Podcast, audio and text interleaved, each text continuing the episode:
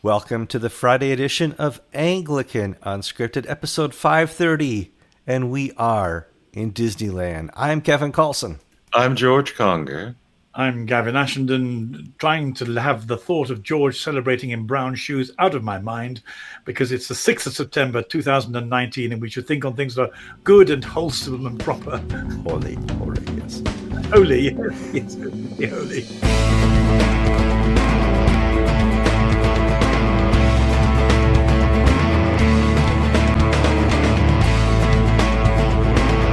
Ladies and gentlemen, boys, girls, clergy, and laity alike, welcome to another program. Before we get started, I need you to do some things as faithful viewers and listeners to the program. We need you to like the show. If you don't like the show, we need you not to like the show. And you can do that on YouTube or Facebook by clicking the thumb up or thumb down. If you have not taken time yet to subscribe to this show and you're worried because you may not have watched the last episode, the latest episode that's out there, there's an opportunity for you to do that, and that's by subscribing to us on YouTube. Go to YouTube, click that little subscribe uh, rectangle in red, and then a little bell is going to show, just like the one on your screen right now. Click that as well, and you'll get instantly notified when YouTube is actually working of a new show that comes on. Also, the best part of Unscripted is well, clearly the episode you're listening to, but it's also the comments. People go right after they, they hear what we say and they run in, oh, I got a comment because George was so right on this and Gavin, he, he nailed that. And well, Kevin, he, he created a word and that's not really a word. So go to comments, uh, fill them out, and it's, it's where the show continues. We also have a podcast. Now, most people like looking at our faces. We keep them clean shaven and and uh, we're, we're good looking folks for our mid 30s. and if that's just too much for you, you can listen to us on podcast. You can find those in the show notes. I must say, having a drunk man walk into a cathedral in England, look at the putt putt golf, and say, This isn't effing Disneyland, made my year. Gavin. Wow. George said something very just in the pre-show about uh, that it was resonant of of the of the demons uh, getting upset when Jesus ca- came near them, saying, "What have you got to do with us?" This was a kind of reverse spirituality in a way. This this was a, a, a drunken man in the flesh who was sufficiently drunk to realize that, that the world had become disordered and that cathedrals should not be Disneyland. And it, it took a drunk man to tell the cathedral authorities that, that, that Disneyland did not belong inside a cathedral. Because, and drunk, this man was wiser than the clergy were sober. And, and, and you know, the moment you hear it, you know it. Uh, it was a, well, l- like you, I had this huge relief. Oh, someone's telling the truth Shame he had to get drunk to do it, but in vino veritas sometimes. well, it, it, Scripture tells us when we're in our in our darkest places, we do see the most real part of God sometimes. And uh, uh, I, I was not amazed. I was well pleased with with hearing this man's uh, decree within the cathedral grounds. Um, also, some strange things that we need to talk about before we go too far, because we've talked about it before. Brexit.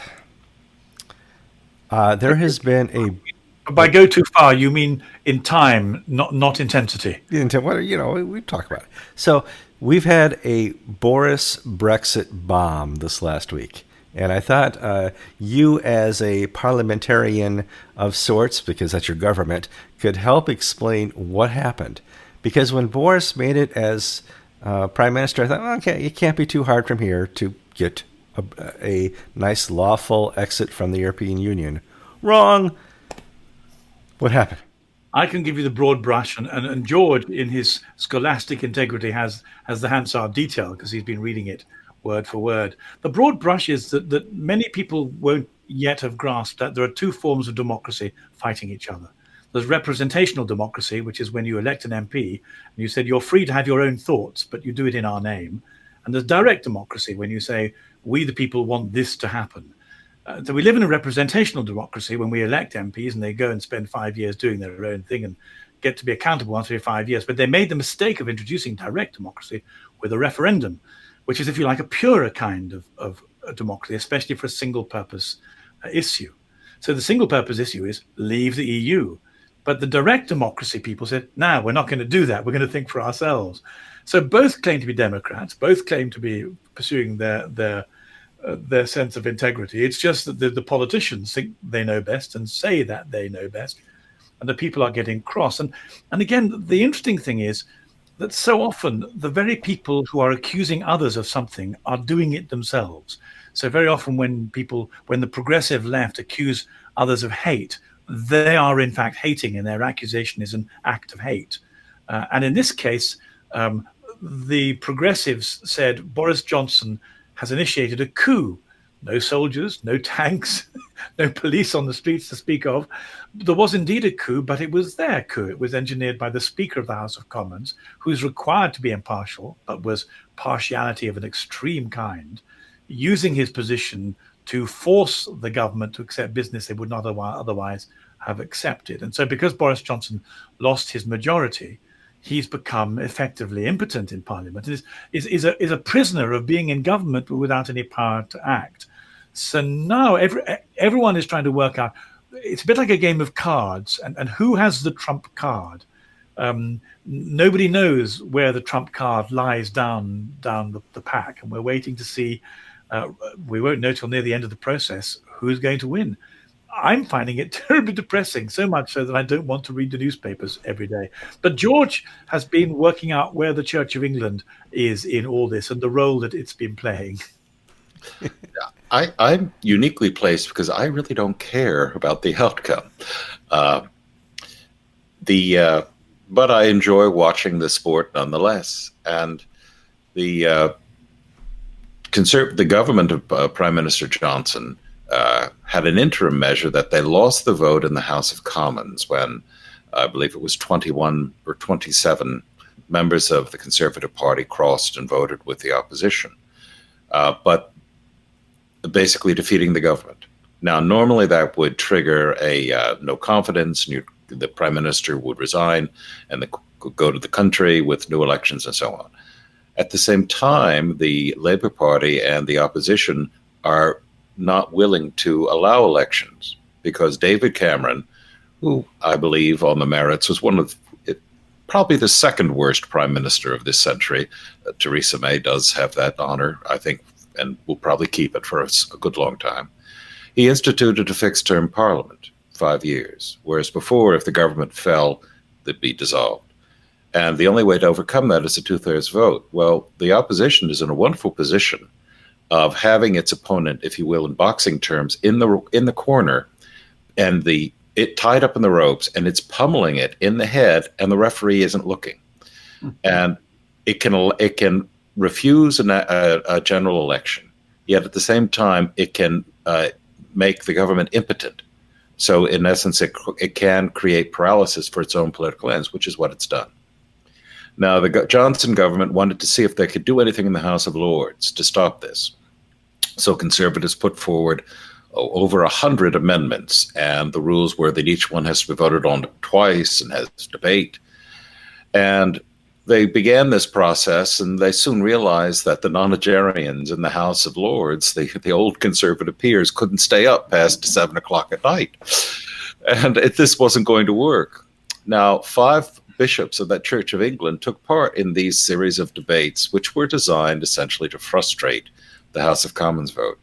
So the bishops of London, Birmingham, Leeds, Ely, and Southwark all voted against the government again and again and again and again, in line with the opposition, in line with the the mindset of the in England's elites. So the Church of England uh, is basically coming out through its bishops being foursquare in back of the uh, uh, Remain party and it's demonstrated this uh, in the votes in the House of Lords. Now, let me just sort of step up in a second. Um, for for the English, this is life and death. This is for the British. This is a very major pressing issue. But there are two worldviews here. The f- first worldview is of the of the Bishop of London, where Britain is essentially like Belgium. It's part of the EU. It's a European country, And Belgium periodically goes through a period of a year, two years, where it has no functional government. The Walloons and the Flemings are at each other's throats, neither has majority, and therefore there's no prime minister, and the civil service carries on until the crisis is resolved. And Britain, in the mindset of the Bishop of London and her peers, that's just the way Britain is from this point on. We, we don't really have ultimate decision making authority because we've shopped it out to the EU. And then there are the hard conservatives who are saying Britain is a sovereign nation. We've been given a mandate by the people to accomplish this end. Yes, it was foolish of the government to and the Labour Party to say this is how we're going to do it through direct action, through a referendum, but nonetheless, we did it, therefore we should honor it. And so we have two worldviews that are irreconcilable on display here. Now, how it works itself out doesn't really matter, uh, but because it eventually will work itself out. Meanwhile, the mail will be delivered, uh, the taxes will be collected. Taxes and, will be collected. Uh, and uh, life goes on. The thing that surprised me most, um, I, I, understand people who uh, are against Brexit and who want a European-wide consensus. It's it's a it's a, a perfectly reasonable position to take, uh, and and I wish they could understand that I feel that democracy is too diluted to be in safe hands in that position, um, and that would be a reasonable uh, process of discussion. What upsets me spiritually, because I think we need to bring this back to the kingdom of heaven, is not to say that the kingdom of heaven is on one side of the argument or the other, but but that that the the people who are remaining have a monopoly of anger and hate. So the, the, the rage on the streets has been by Remainers who have accused Johnson of, of having a coup. Now, politically, it could turn out, in the mind of God, that, that they have the, the best insight. They might. Um, but the spirit in which they're doing it is wrong. Uh, and, and whereas, whatever the educational or psychological state of, of the Brexit people, they look upon the whole thing in a bemused way we'd like to be not we'd like not to have you calumnify us to be misunderstood to be misrepresented but why are you so angry and it seems to me that spiritually the, the anger and the rage and the and the frustrations of power lie on one side. And therefore leaving aside the political issues at a level of spiritual discernment i think there's something wrong at the roots of of the remainer argument. It's it's the wrong spirit is what upsets me most. It's interesting because you know England has had centuries of monarchy, you know, under somebody else's authority. Uh, to see this this fight over being under the EU's authority, uh, just from an outside political perspective, it's it's interesting to watch. Um, we go through this.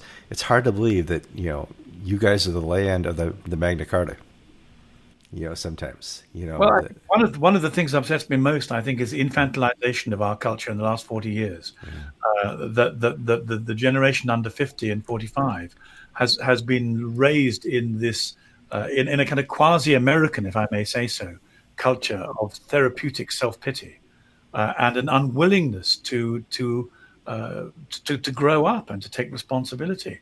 One, one, there is a sense of fear amongst those who are, who are, want to remain inside the EU. They are afraid of taking responsibility and managing a relationship with the world outside. And I think that's why they're so angry. So again, I, I think that, that leaving aside the political argument, we don't know what's going to happen.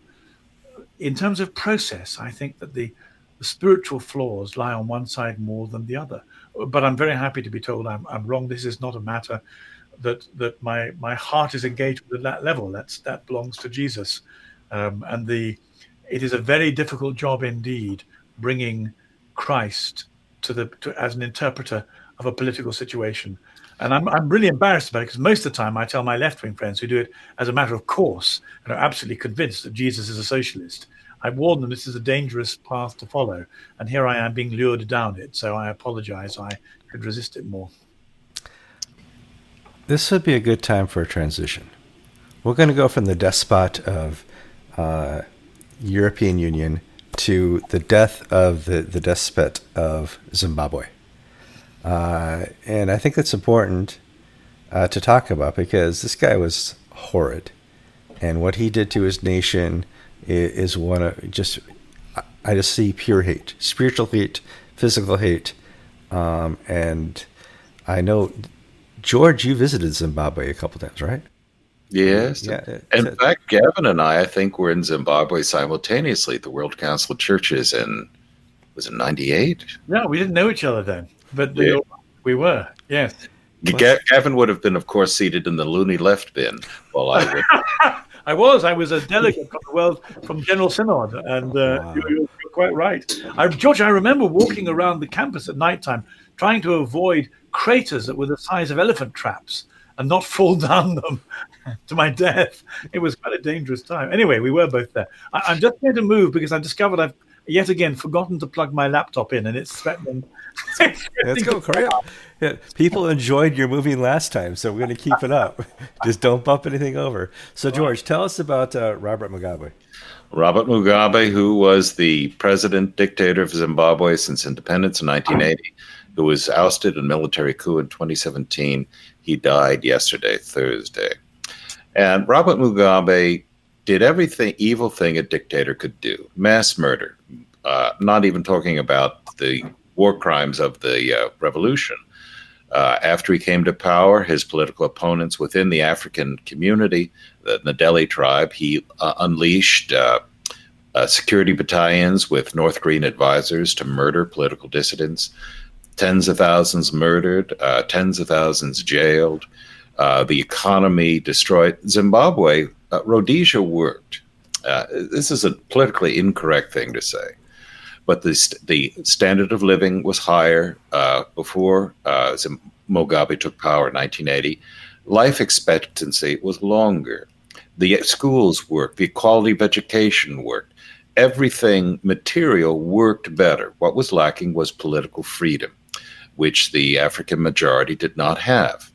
Now the African majority still doesn't have political freedom because you're run by an oligarchy of uh, the ruling ZANU PF, uh, Zimbabwe African National Union Political Front, political party, Mugabe's heirs, and they enrich themselves at the expense of the peasantry and the city dwellers.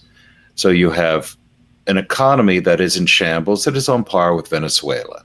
You have, I remember in uh, 98, uh, Michael Nazir-Ali was attending the uh, uh, Harare World Council of Churches meeting and he had a stroke or heart attack and he was rushed to a hospital in Harare and he received pretty good medical care. This is 98, 18 years after independence.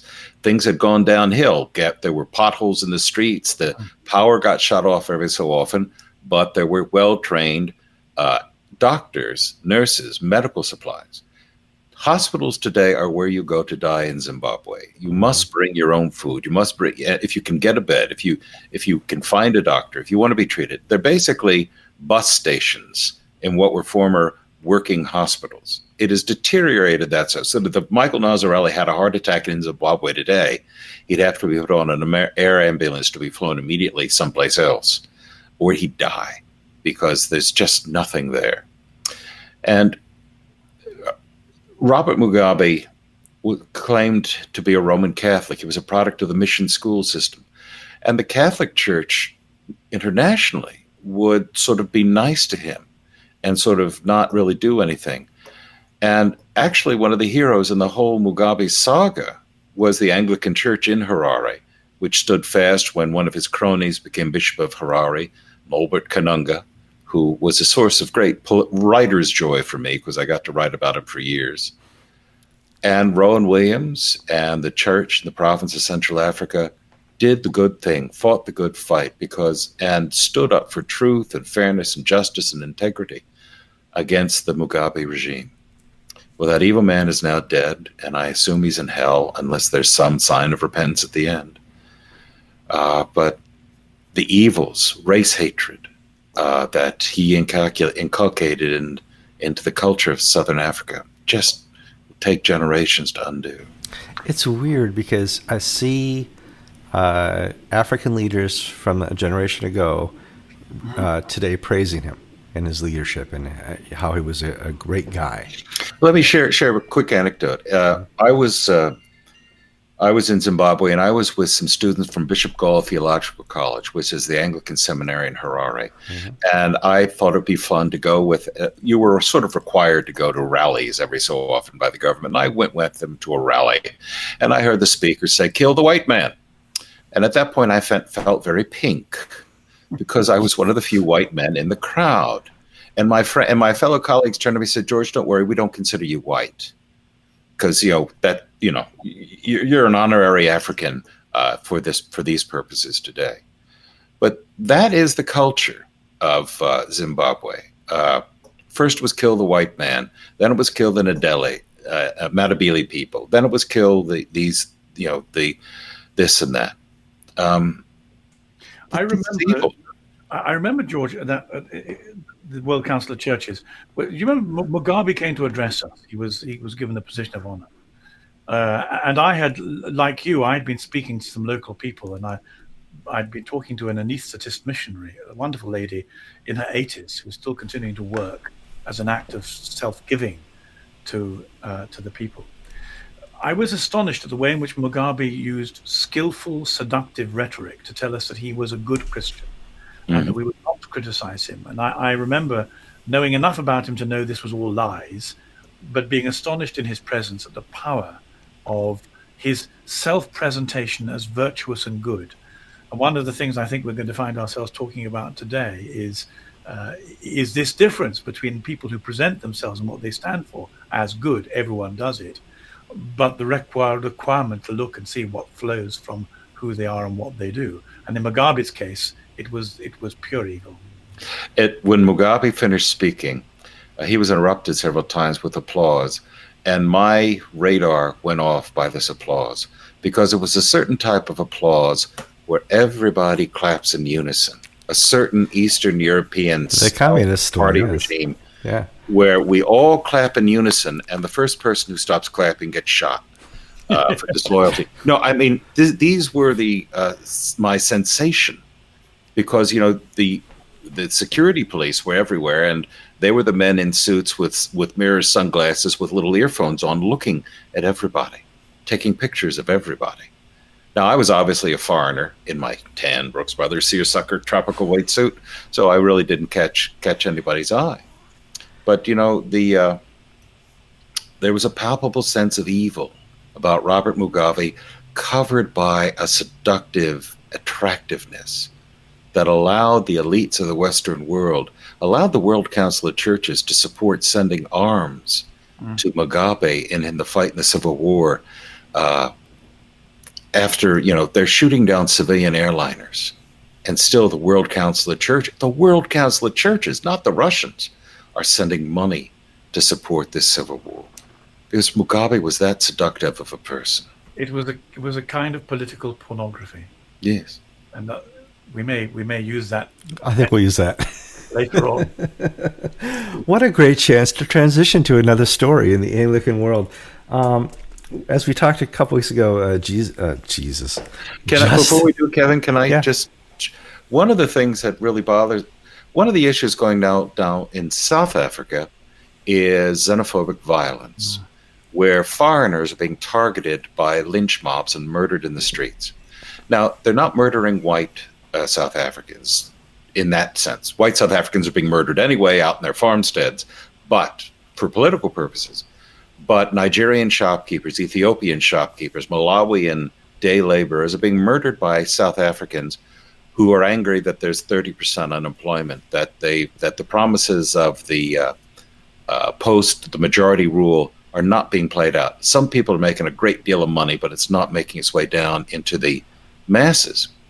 And what we're and the Church of Nigeria has issued a call for the Nigerian government to intervene on behalf of Nigerians being murdered.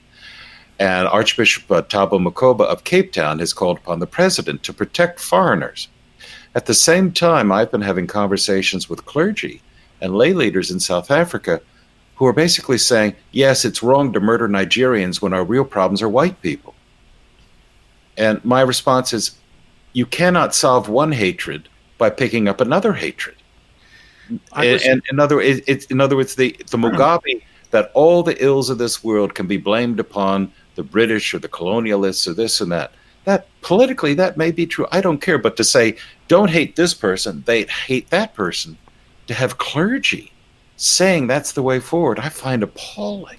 Well, it is indeed. And one of the things that struck me about it when you were mentioning it as we discussed matters was how I, I, I rather wished I'd, I'd known that there were calls to kill the white man coming at this level in South Africa a week or so ago, because that was the point in which the number of us were talking about Welby's emphasis on political reconciliation. And as I wrote uh, uh and, and, maintained an argument saying political uh, reconciliation is short termist, it doesn't deal with the fact that uh, human beings are flawed, and unless they are converted and remade by the Holy Spirit, then anything you do is simply shifting the pieces round into a into the same pattern but different places. And that's why we call people to be converted and born again and begin the process of sanctification. Um, and at this point, a number of, of well-meaning Anglicans said to me, "You know, you've you've completely overlooked the miracle that Tutu managed to pull off in South Africa as pursuing the Welby-esque uh, technique of reconciliation. He brought world peace in South Africa." And and I mean, I said to them, but without enough confidence, yeah, but it's only ever one generation, if that. And and here, as George is quite rightly saying, it, wasn't even one generation, or the the very turmoil and hate-fueled xenophobia between white and black has returned. And what Tutu did was splendid, but short-term, and and and has become a, a political solution not a Christian one. A Christian one involves a transformation of people. Politics involves a constant tinkering with systems and fails because people have to be transformed. There has been transformation of individual, of people, but there's not been a transformation of the South African culture. And the Tutu political experiment has failed. Uh, we've had a succession of South African archbishops who march in lockstep with the African National Congress. They're political archbishops who will not say anything negative about the government uh, that is in any way politically threatening. Uh, those people who bring out Tutu and the promises of reconciliation haven't been following the news for about 10 years now. That's right. You do not obtain peace by proclaiming peace. And one of the, the tactics of Justin is to proclaim the peace and in South Africa, uh, Tutu proclaimed the peace. It, that's not works. Uh, you can't proclaim it. The Old Testament, Jeremiah, I think, you know, proclaiming peace, peace where there is no peace, just doesn't work. And this is my experience with the seminarians at Bishop Gaul Theological College. George, we don't consider you white. Now, that wasn't a uh, political statement. Hmm. I was a brother in Christ, where my my racial or ethnic background was irrelevant to my fellowship with them, which was founded on Jesus Christ. They were sinners who were seeking the redemption through Jesus Christ. I was a sinner seeking redemption through Jesus Christ. And I was neither not white nor black. I was a Christian and a brother. And this, if the absence of this and Welbyism of seeking Christ rather than just seeking the mean or the median or accommodation, or let's solve the issues for today and let tomorrow take care of itself. It's frankly a waste of time. It's not going to get any place. Well, and if, sorry, Kevin, go Well, Scripture does not tell us to seek first the peace. You know, we are to seek first the kingdom.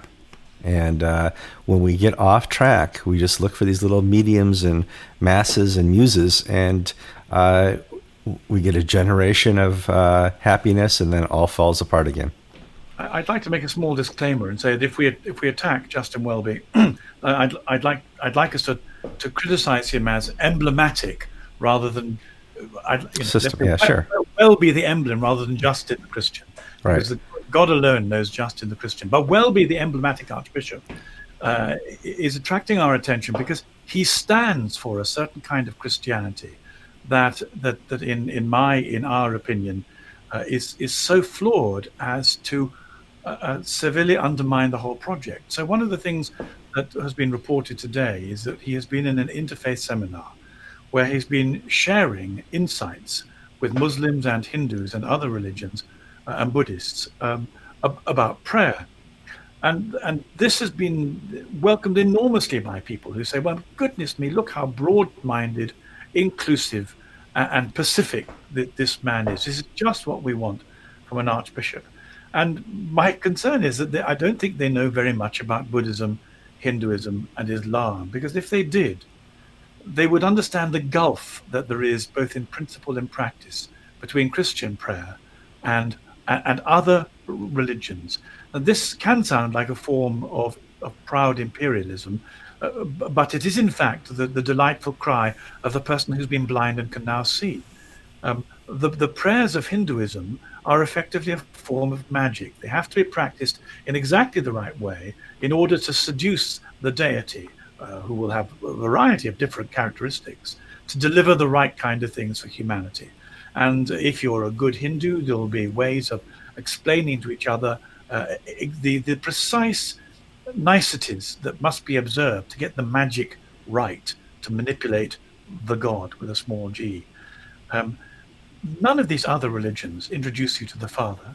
None of them introduce a relationship of, of, of being adopted as a child, of a co worker for goodness and for salvation.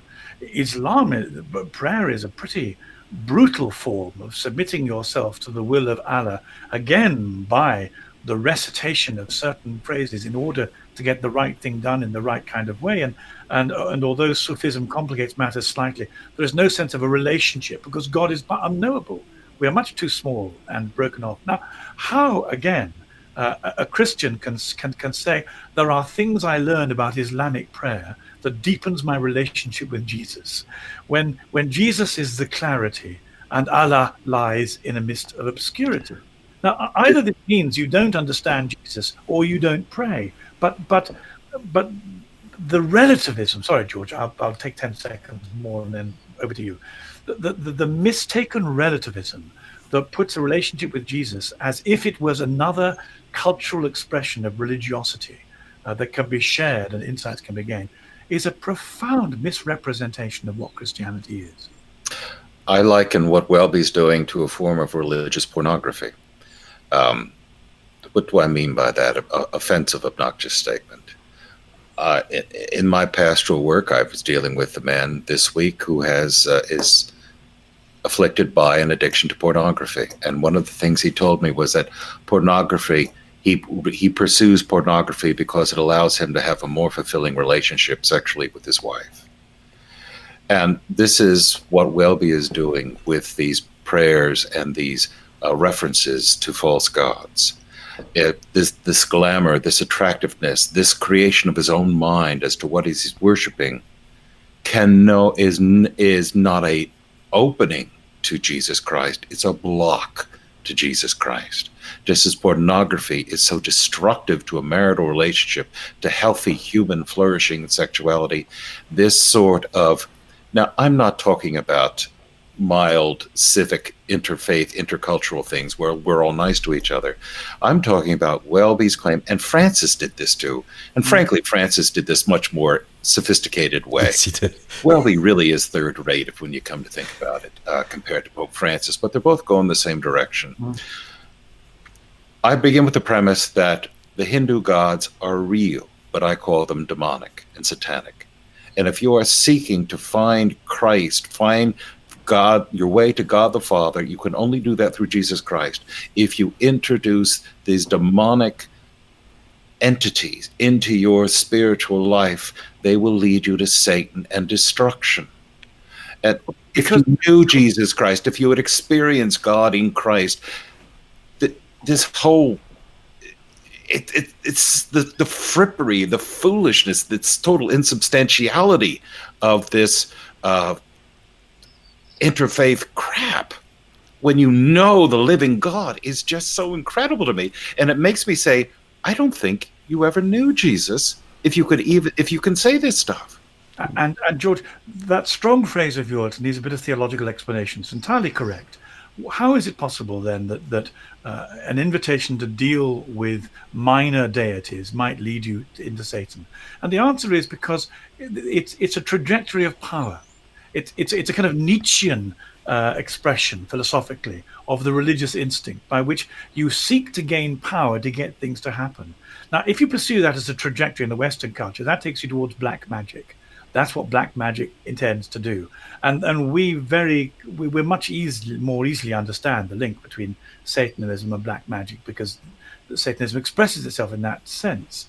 So it will sound very offensive to some people that the idea of treating deities um, of, of a variety of natures to get things done might be satanic. But in the end, any religious path that allows you to develop a sense of control and power like that leads you to the dark side. And that's why theologically it's satanic. And I think the point about pornography is well, very well made.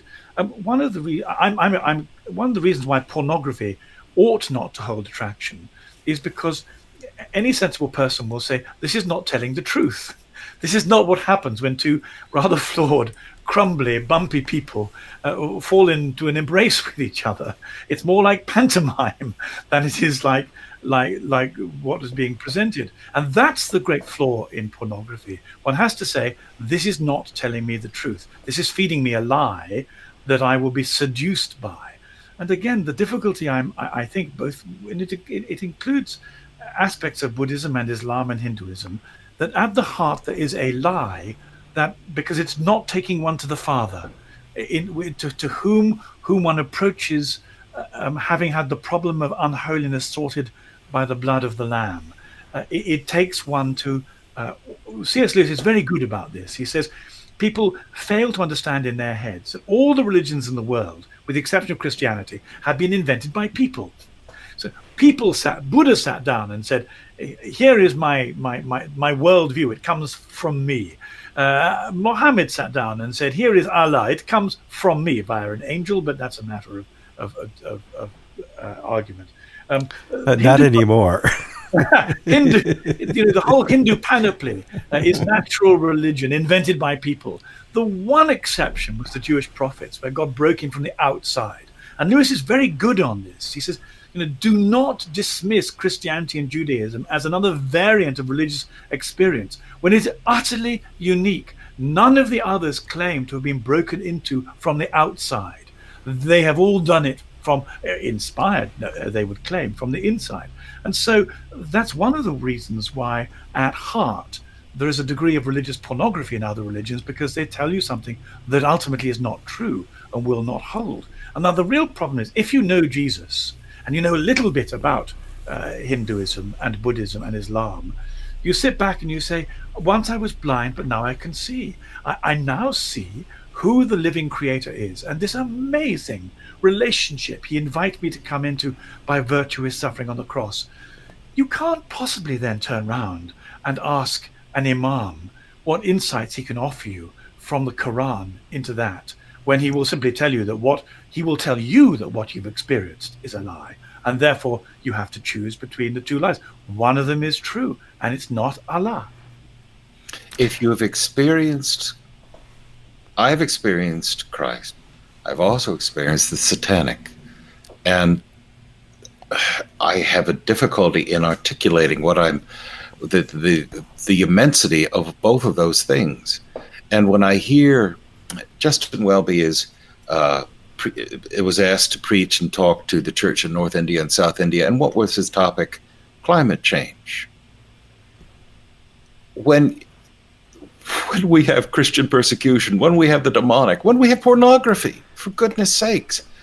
I mean, the the the immensity, the overwhelming presence of of evil in this world and of Christ, and you choose to go down these fetid swamps of irrelevancy and political correctness to have five bishops in the House of Lords talk about Brexit, but not a single one say a thing about abortion.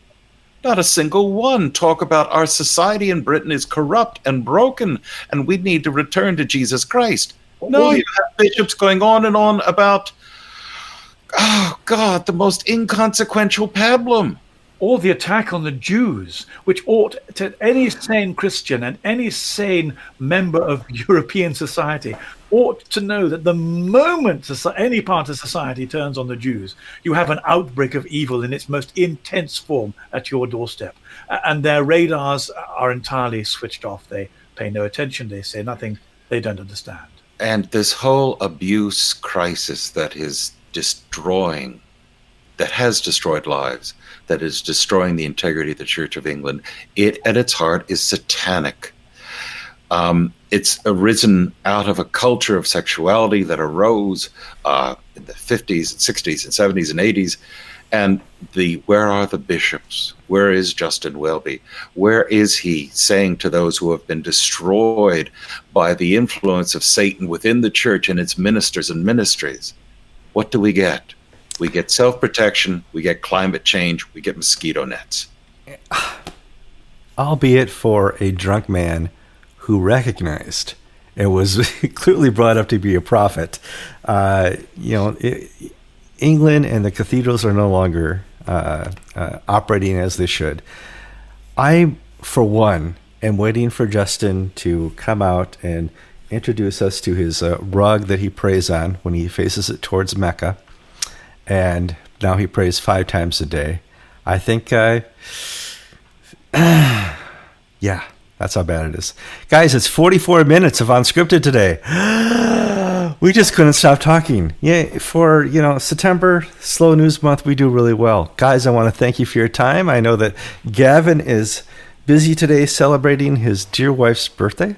And can I do say clear up one misconception, Kevin? Sure, go ahead. Uh, Gavin said something that is patently false.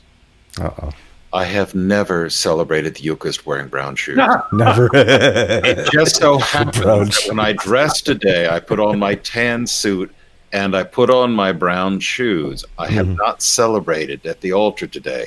Uh-huh. In 20 plus years of ordained ministry, I have never worn, I have only worn black shoes while celebrating at the altar.